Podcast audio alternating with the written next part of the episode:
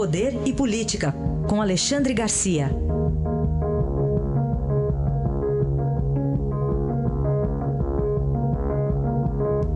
Alexandre, bom dia. Bom dia, Raíssa. Bom dia, Carolina. Oi, Alexandre, bom dia. Vamos começar falando da situação processual do ex-presidente Lula. É uma coisa, no mínimo, curiosa, né? O Ministério Público pede o semiaberto e a defesa não. E Lula contraria o Lula livre.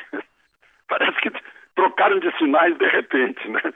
Dallagnol querendo a liberdade de Lula, Lula não quer a liberdade, contraria o movimento de Lula livre, e aí fica essa coisa no ar. Vai ser despejado ou não? Na, na verdade, é um, é um despejo. A Polícia Federal não aguenta mais. Ontem eu estava com a, com a cúpula da, da, da, Polícia Federal e é, é um estorvo né? é, a presença dele num lugar que seria para hospedar em trânsito delegados. Né? Uh, se ele for para o semiaberto, for obrigado a ir para o semiaberto, vai usar tornozeleira, vai trabalhar, onde vai ser, vai trabalhar no Instituto Lula, mas aí tem que dormir num presídio de São Paulo. Né? É um, é, realmente é uma confusão em se tratando de um ex-presidente da República, né, que está cumprindo pena. Nem mais, o mundo real está lá em Porto Alegre, que é a segunda condenação, está em segunda instância. Se vier a confirmação em segunda instância, prisão em segunda instância de novo, cumprimento de uma nova pena. Então, realmente é uma confusão, né? A gente fica pensando aquela carta redigida por ele, né, manuscrita com o, o, advogado Cristiano Zanin ao lado, né? não troco a liberdade pela, não troco a dignidade pela liberdade, né? Dizendo que só sai inocentado, fazendo, fazendo aí, mantendo o fim-capé como preso político. Né? Uh, então, é, é, uma situação agora que vai ter que ser resolvida.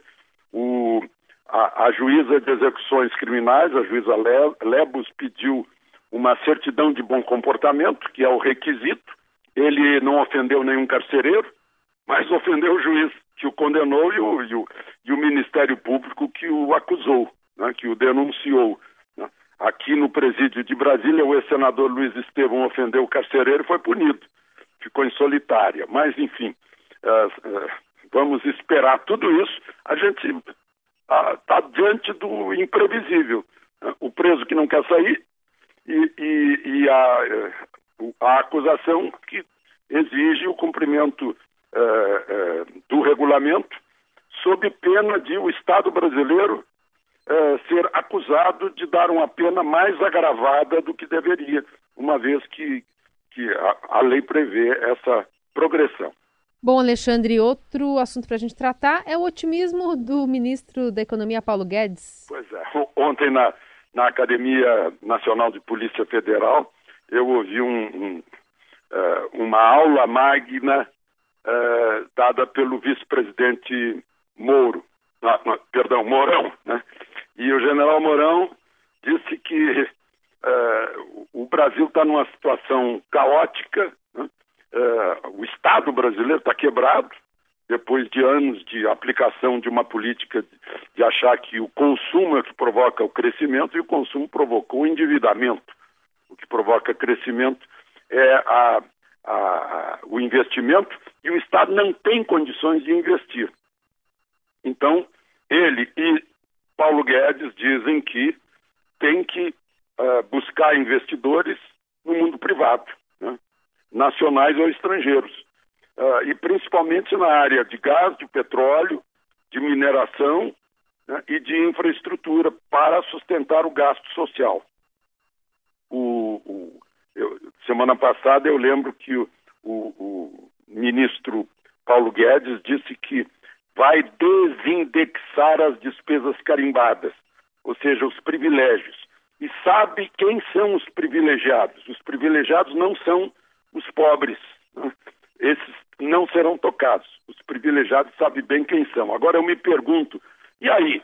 Vão legislar sobre a desindexação dos privilégios lá dentro do Congresso Nacional, onde estão grande parte dos privilégios como fazer com esse lobby de corpo a corpo que vai acontecer quando tentarem fazer isso.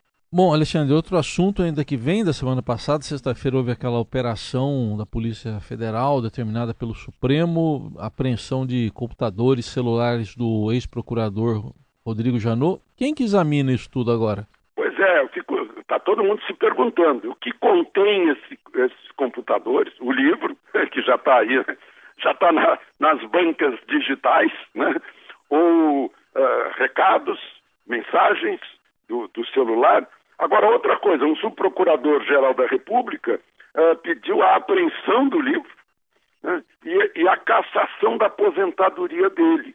Depois de ter sido cassado o porte de arma, a arma, uh, uh, apreendidos os computadores, os telefones, ele virou maldito.